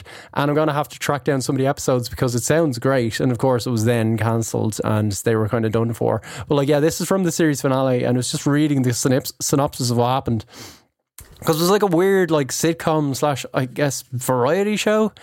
Um, Mickey Dolenz wrote it. It's called The Frodis Caper, and it was written as a satire of the industry and a parting shot there too. An evil eye resembling the CBS logo is hypnotizing television viewers everywhere, and the Monkees trace it to an alien plant being manipulated by a villain seeking world domination. When the plant emits smoke, it pacifies the villain, the meaning of which Dolenz stated he would leave to the imagination of the viewer. Then Tim Buckley, as a special guest, closes out the series with his song "Songs of Desire." And um, yeah, like, it also goes on to describe the the stage setting. Um, like he comes out and he walks across the set, and there's an old car with a smashed windshield on stage, and he kind of slumps over the hood and plays this on twelve string. And um, I've watched this clip a million times. I never noticed the car before I went back to it after reading that. Never noticed the setting. Didn't really notice it was a monkey sing because it was just into the song. This was this was a big one of like end of a big night out, Craig back in his gaff, watching YouTube stuff and feeling a bit like doleful and being like, I'm going to stick on Tim Buckley's Song to Siren and think about life. And yeah, I was a cool teenager. And that's that's my next choice. Wow, um, what a vivid image there at the end. Smashed windshield and broken man. Uh, so essentially, uh, my next choice is also a vintage selection, and it's inspired by a motion picture I went to see at the weekend. Here we go.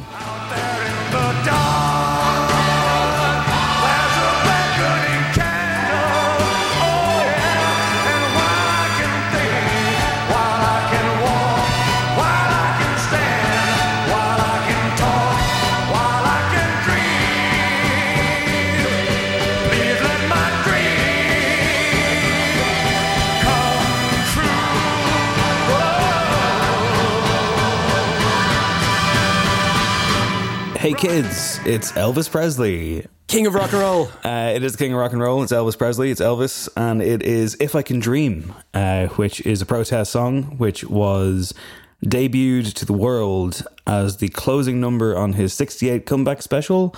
Uh, had mer- had been recorded a few months prior, and apparently, when it was first brought to Colonel Tom Parker, he was like, "Nah, this is an Elvis song, no way." And then he did it. And apparently, like, you know, there was backing vocalists crying and people just flooding emotion and being like, oh my God, Elvis has never sung like this before and he clearly means it. Um, I must confess, like, I didn't really know this track um, too well until last weekend when I went to see Baz Luhrmann's Elvis on Saturday afternoon with friend of the show and No Popcorn co host Norma Howard. Um, a film I had been very kind of like a bit reticent on. I was like, this looks mental and what the fuck is Tom Hanks doing? Yeah. And like Elvis to me, I've never really like despite being in my orbit to a degree because my dad was a big fan. I mean, I wouldn't necessarily be the biggest Elvis guy in the world. And I was kind of like, yeah, do I want to see this movie? And then Norma was like, you know, it's almost three hours long, right? And I was like, oh God, fuck it, we'll go. Um, I had suggested going, went to it. I will say, I loved the Elvis movie. Um, and I have a lot of problems with it. so it is mental. It is like Baz Luhrmann just unleashing a machine gun full of cocaine upon the audience for three hours, which feel like six hours long. But like at the same time, how could it not be, right? It's meant to be this massive, excessive cartoon of a thing. And I'm sure there's lots of embellishments in it that like Elvis historians would know more than I would. Even this one, like this song was written to essentially replace a Christmas song, but in the film, it's very much like Tom Hanks's Faustian kind of cartoon character, you know, warring with network executives. And meanwhile, Elvis is over here, you know, being this woke king who wants to stand up for the oppressed, which I'm sure he did. but it's all very kind of movie, you know. So I'm sure there's like stuff in there that actually did not happen throughout the course of the movie. But I will say, um, if you can get beyond the Baz Luhrmann scattergun approach, which I which I- which I'm not necessarily against, like I love Romeo and Juliet. I, I'm one of the few people who seems to like The Great Gatsby that he did. Um, it, this film is a lot. It is heavy in terms of just how much shit is happening, and it moves at 100 miles an hour. But I really, really liked it, and I thought Austin Butler, who plays Elvis, it's a phenomenal performance Oh, really? incredible. And quite frankly, if we are giving out Oscars for terrible Saturday Night Live impressions of Freddie Mercury, and we're not giving one out to this guy, well, then I don't know what the fuck we're doing. Um, the live performances in this movie, the way that they're filmed, the way that they're presented, the noise of them, I, was completely blown away. Um, I sat there in my cinema seat and I was like, "This is fucking unbelievable." And then when this scene comes along at the comeback special and they do this song, I wanted to stand up and fucking cheer. I, I couldn't get over how powerful it was, which of course led me back to checking the song out on Spotify and on YouTube and watching Elvis versus you know the film etc. Um, and I think it's incredible. I think it's amazing. I think it's so so huge and brilliant. Um, is it a bit on the nose and maybe not the most subtle song of all time? Yeah, but that's probably the point. Uh, the performance is exceptional, and I really really can't wait until. Um, I guess when the Elvis movie comes out on streaming or something in a few months' time, I'm sure somebody's going to do like an edit and they're going to like give like a enhanced, longer version of the tracks that Austin Butler does.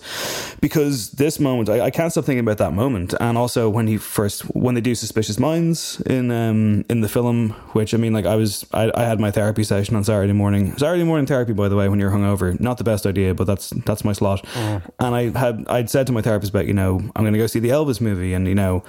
I, I wish my dad got to see it. And like, I don't know if my dad would have liked the style of filmmaking here, but I really would love to know what he thought of the guy playing him.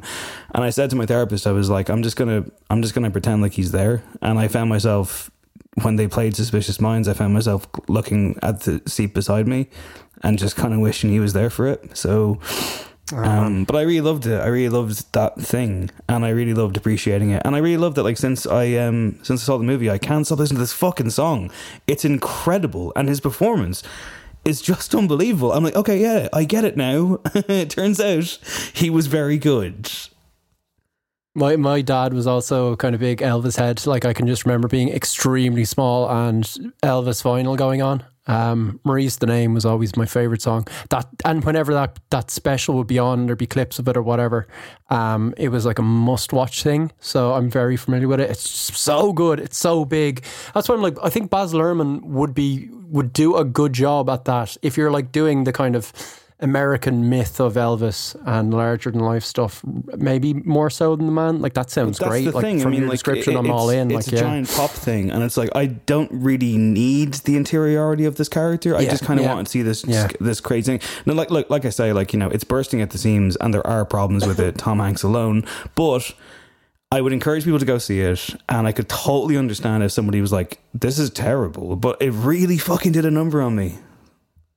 That's amazing. Um, I just did a quick Google there because I was, I was like, does this thing actually exist? You just reminded me of like, obviously Elvis on stage, particularly late sixties going into the seventies, would be like joking around with his band and like the audience quite a lot and doing his banter and stuff. And I was like, I feel like there was an album released that was just all his stage banter. and yes, there was. In 1974, there was a spoken word concert album um, put out called Having Fun with Elvis on Stage, right? So the entire album was just dialogue and banter, mostly jokes by Presley between songs during his live concerts, with the songs themselves removed from the recordings. So what you're saying is he was the original podcaster. Oh my god, he was. He was. He invented rock music and podcasting. Thank you, Elvis. We wouldn't be here Did without he invent you. rock okay, music, or did he steal it from black people? I don't know. He stole it. Yeah, he probably stole podcasting from black people as well. He stole a lot of stuff. It's yeah, But he did it Um, with such Charm. Let's move on Okay, well, quickly. going. yeah, my number three, and um, this is going to be maybe an obvious choice. I had to get it in. I can't believe I, I left it out last time. Um, it's a band from an upcoming destination of mine. It's also a band um, with a singer whose voice I once argued in a pub was probably better than Nina Simone's. Might have had a few drinks here there.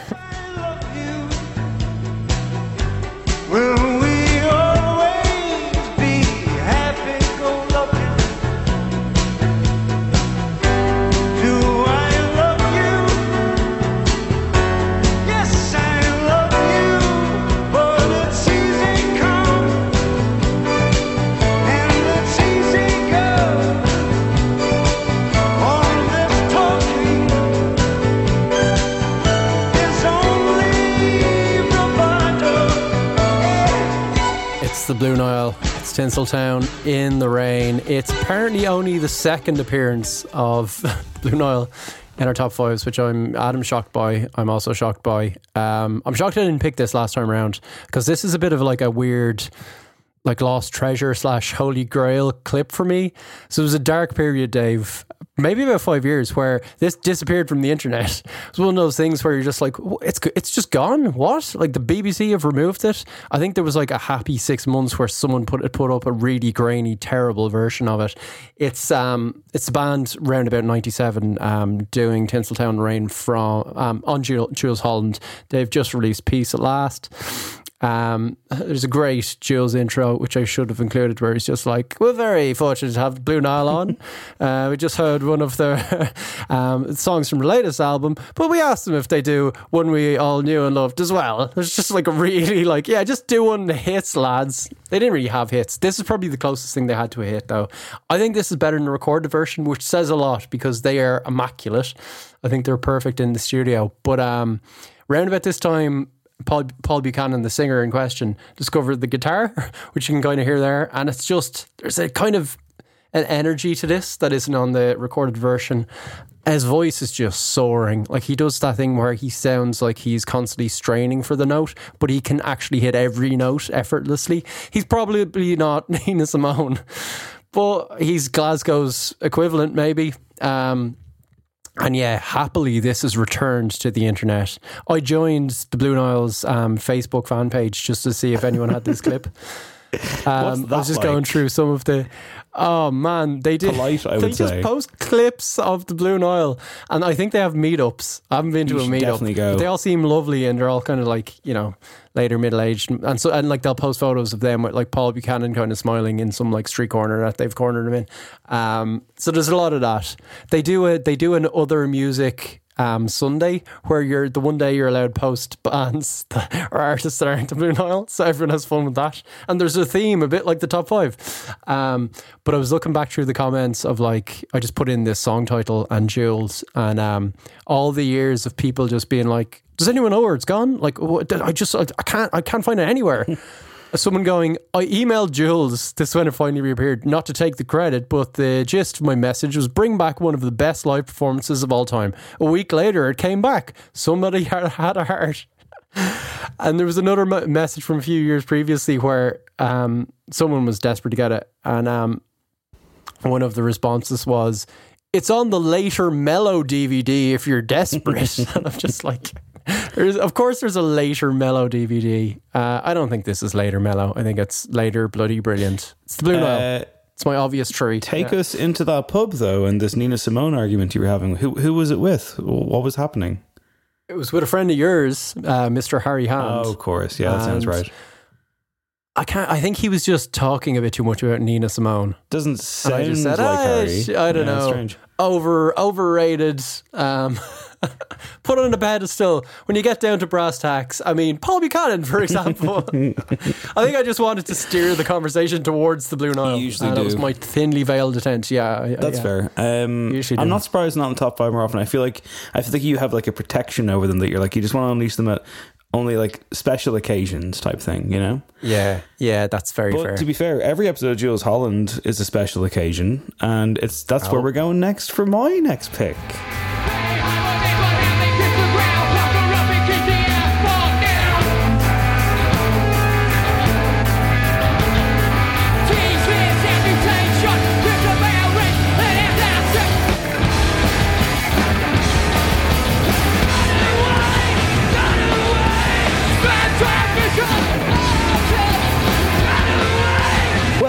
I mean, what can you say? It's at the drive-in. It's one-armed scissor, and their infamous appearance on uh, later with Jools Holland episode. I think Robbie Williams was on after them, possibly. Um, quite the juxtaposition, and I mean, like, listen, incredible. Did that clip sound amazing? No, it didn't. And like, I think it was best summed up by a YouTube comment where someone said, "This sounds fucking terrible, but is also the most amazing thing I've ever experienced. I can't explain it."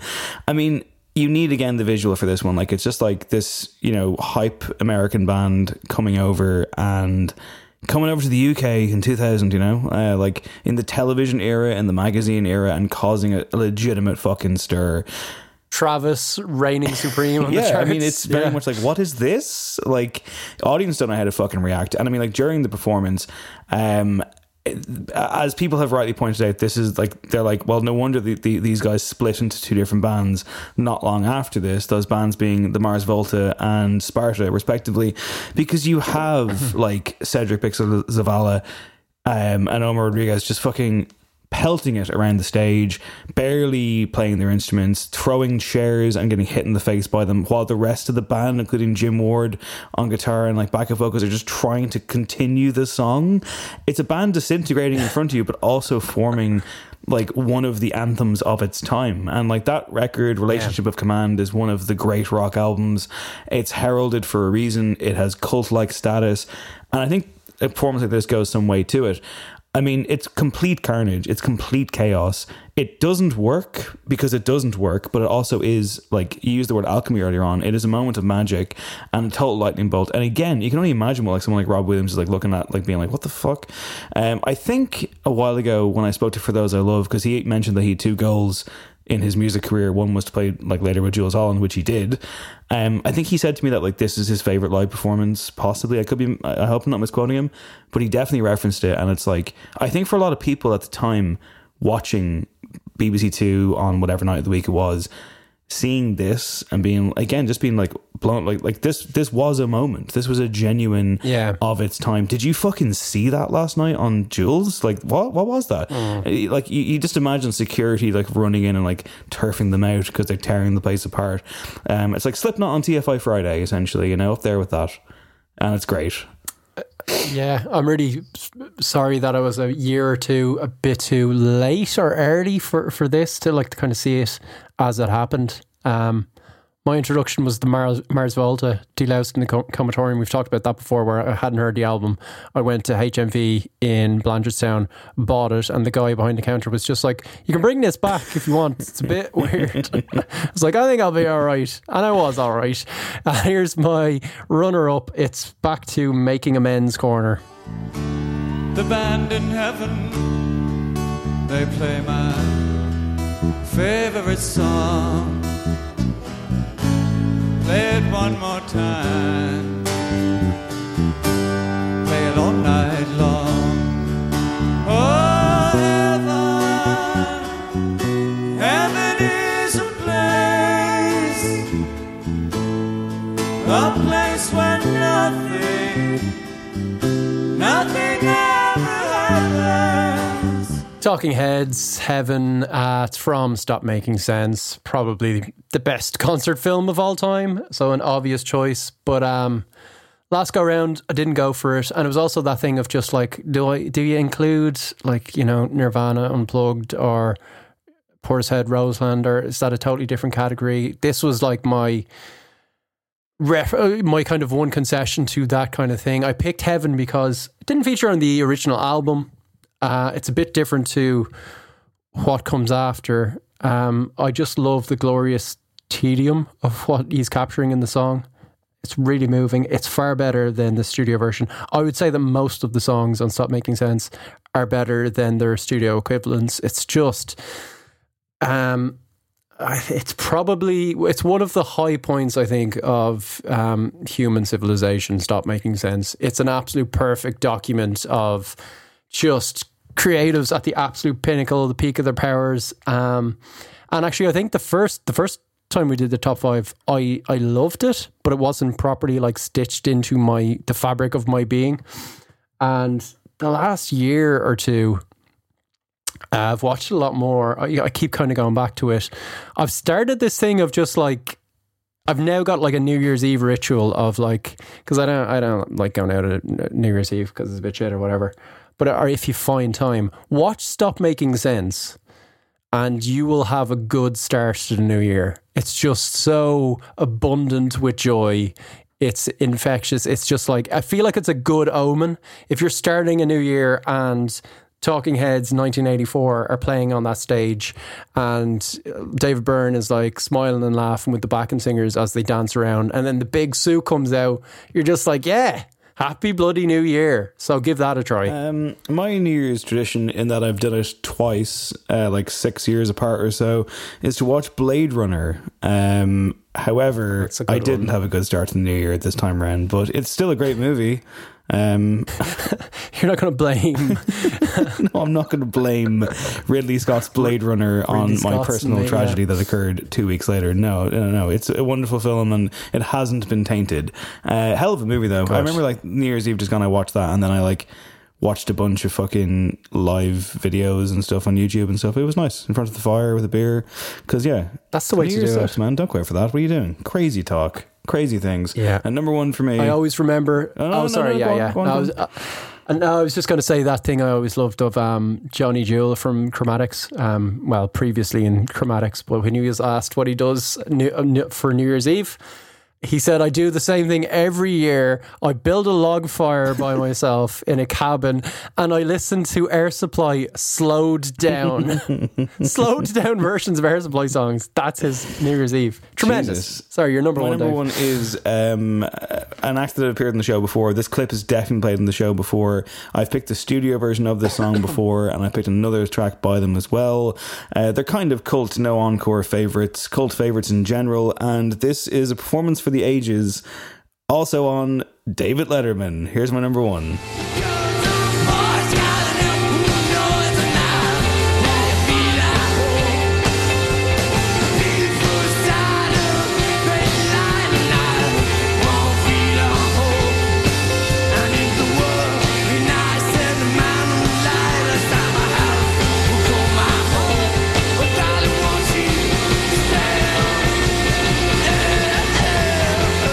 Yeah, it's another weird one because it's like at times I'll watch this and I'm like, is that guitar out of tune? Is this terrible? No, it isn't. It's amazing. It's WU LYF. Yeah. It's WU LYF, everybody, and it's heavy pop, the outstanding top five in Dave's top five songs of all time song that I just adore so much. And I mean, for some time I was like, are they taking the piss? Like, is this a joke? And I'm like, I don't think it is. I think it's genuinely like this exceptional piece of art, which we've talked about so often on the show before. And if you've never, for some, if you're a new listener and you've never heard WU LYF, a, Man- a short-lived Manchester band that released one album. So they must have made the show three times because I definitely think for best one and done albums as well. Go Tell Fire to the Mountain from 2011, stunning. The song Heavy Pop, unbelievable. And here they are on Letterman being more than a bit pretentious. And it ends with Letterman coming on and doing the, you know, is that your regular drummer? And they have an awkward exchange Yeah, with him so and then they good. walk away. And he's like, you guys don't have to leave. All right, fine, bye. And it's like, it's really funny and just kind of sums them up in a way. But, you know, they lived fast, died young, left a good looking corpse, and I adore them.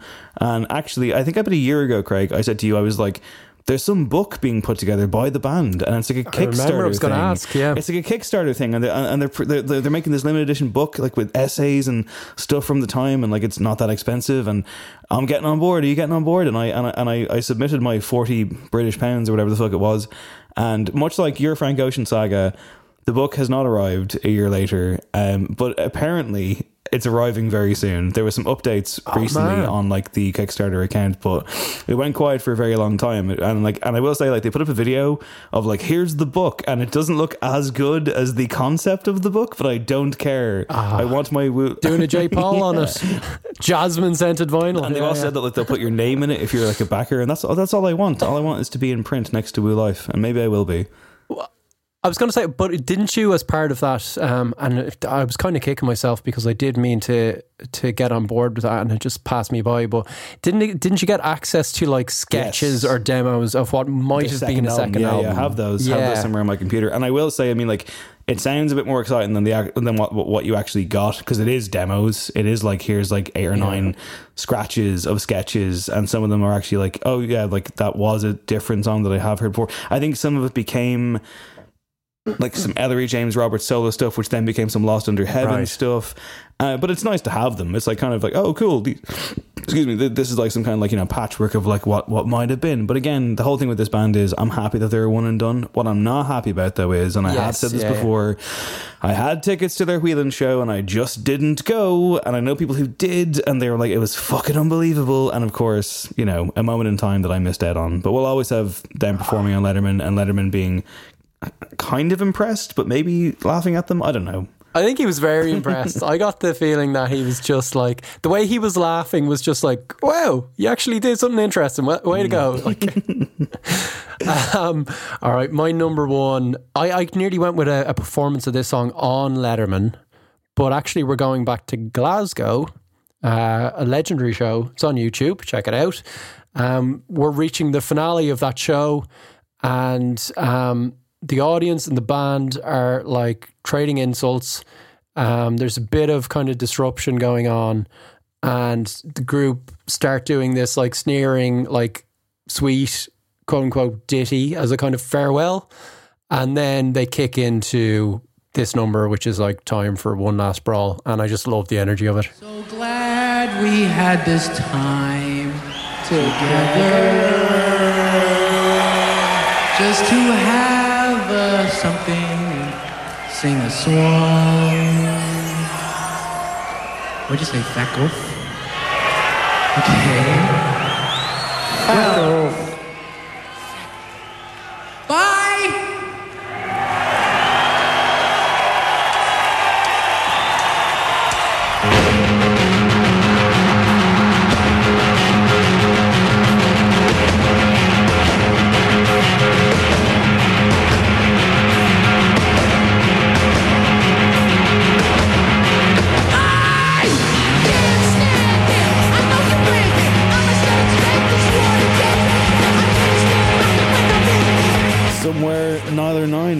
Punching the air in delight, Craig. Welcome, Nyler. The Beastie Boys, Sabotage. Every bloody live version of this is incredible. I think this takes the cake because of um, the context of it um, and just actually how good it sounds. And just, I'm still baffled by. I'm going back to Alchemy because it's like it's it's a one chord riff, it's a bass riff, it's like a two note solo, and somehow it's like as strong as a Rage song um, from these kind of you know previous hip hop oinks who are like breaking out the instruments, and you kind of think when they you know get on stage, this could go this could go take that doing Smells Like Teen Spirit, and instead it's like a song that rivals Smells Like Teen Spirit. Um, I love the back and forth. I love the sheer like playful animosity of the Glasgow crowd. And there's a bit of history there as well. So reading about this show, uh, over a decade previous, they did another quote unquote legendary show in Glasgow, their first show there at Barrowlands, which is like infamous venue or famous venue there. Um, and basically, it was a total like shit show. It was chaos. It was pure insanity. Wildest night ever.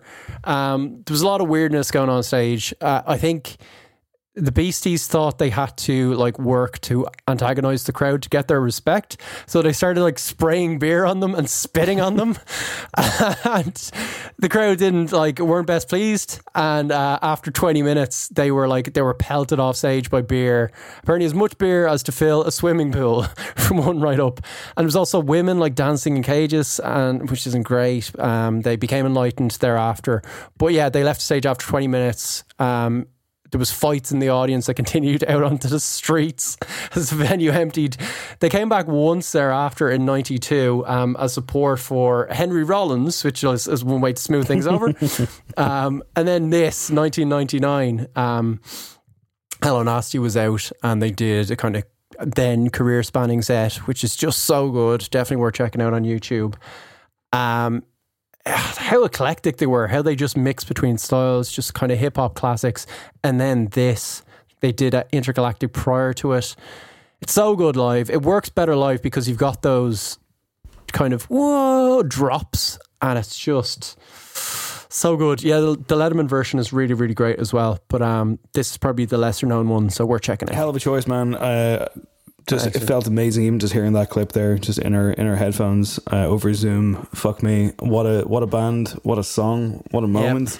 Um, would love to have been there though. I love that detail though of like fights at the start in the venue and continued onto the streets. We've been to gigs like that I now. think we've been to a few, yeah, possibly. Um, But that, that that's wonderful stuff. Um, and that's our top five. That's our first sequel. Um, hopefully, it was more like The Godfather Part Two than say I don't know, Thor: The Dark World or something. I don't fucking know. Who knows? Um, sequels, man, lots of them. Uh, original content. That's what we want on this show. Top Gun, man. have you not seen Top Gun Maverick? No, no. It's made over a Maybe billion dollars at the worldwide box office, Craig. Not for me. I haven't contributed yet, but I'm going to. I'm going to. It'll stick around for another week or so. it? Definitely, yeah. It's here it's for a while. still selling Okay, a lot of tickets, and it is great, and it should Okay. be seen on the big screen. Go see that, and go see Elvis. That'd be quite the double bill. Oh, that would be amazing. Actually, I might just do ah, that. I don't know. It might, it, it might, it might take it out of you. Too It might- much? It might be too much for for, Yeah, yeah. for one day, but at the same time, I think you should do it. Uh, and I think that we should pay tribute to um, maybe the best live performer of all time because he sits live with us every week and puts up with our performances. It is, of course, the wonderful, the amazing sonic architect Adam. As noted already, there is a new before the encore out uh, on your feet at the moment. I should have mentioned at the top of the show, uh, but I was preoccupied. The episode is with Michelle Whitehead, who has worked for in the past MCD and Aiken Promotions, the two big promotional guns in the country. She's now working with Singular Artists after doing a solo stint in PR herself. Michelle is a friend of the show. Anyone who works in the Irish music industry should know of her, but if you don't, Adam did an excellent near two hour interview on before the encore at the moment. So even if you're like, ah, it's a bit industry, I don't know, trust me, if you throw this on for 20 minutes, you'll keep the whole thing on. It's great, and Michelle was excellent. That's out now in your feed.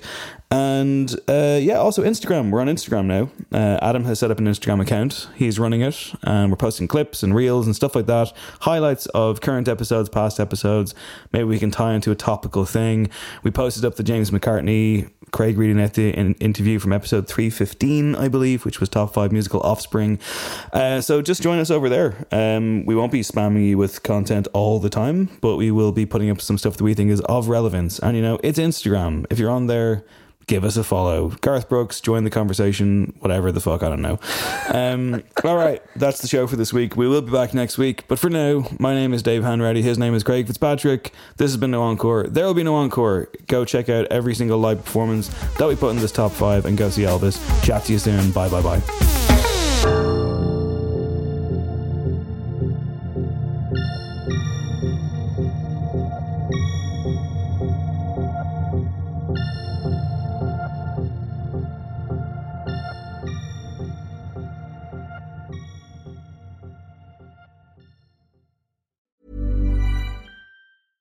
Hey, it's Paige DeSorbo from Giggly Squad. High quality fashion without the price tag. Say hello to Quince.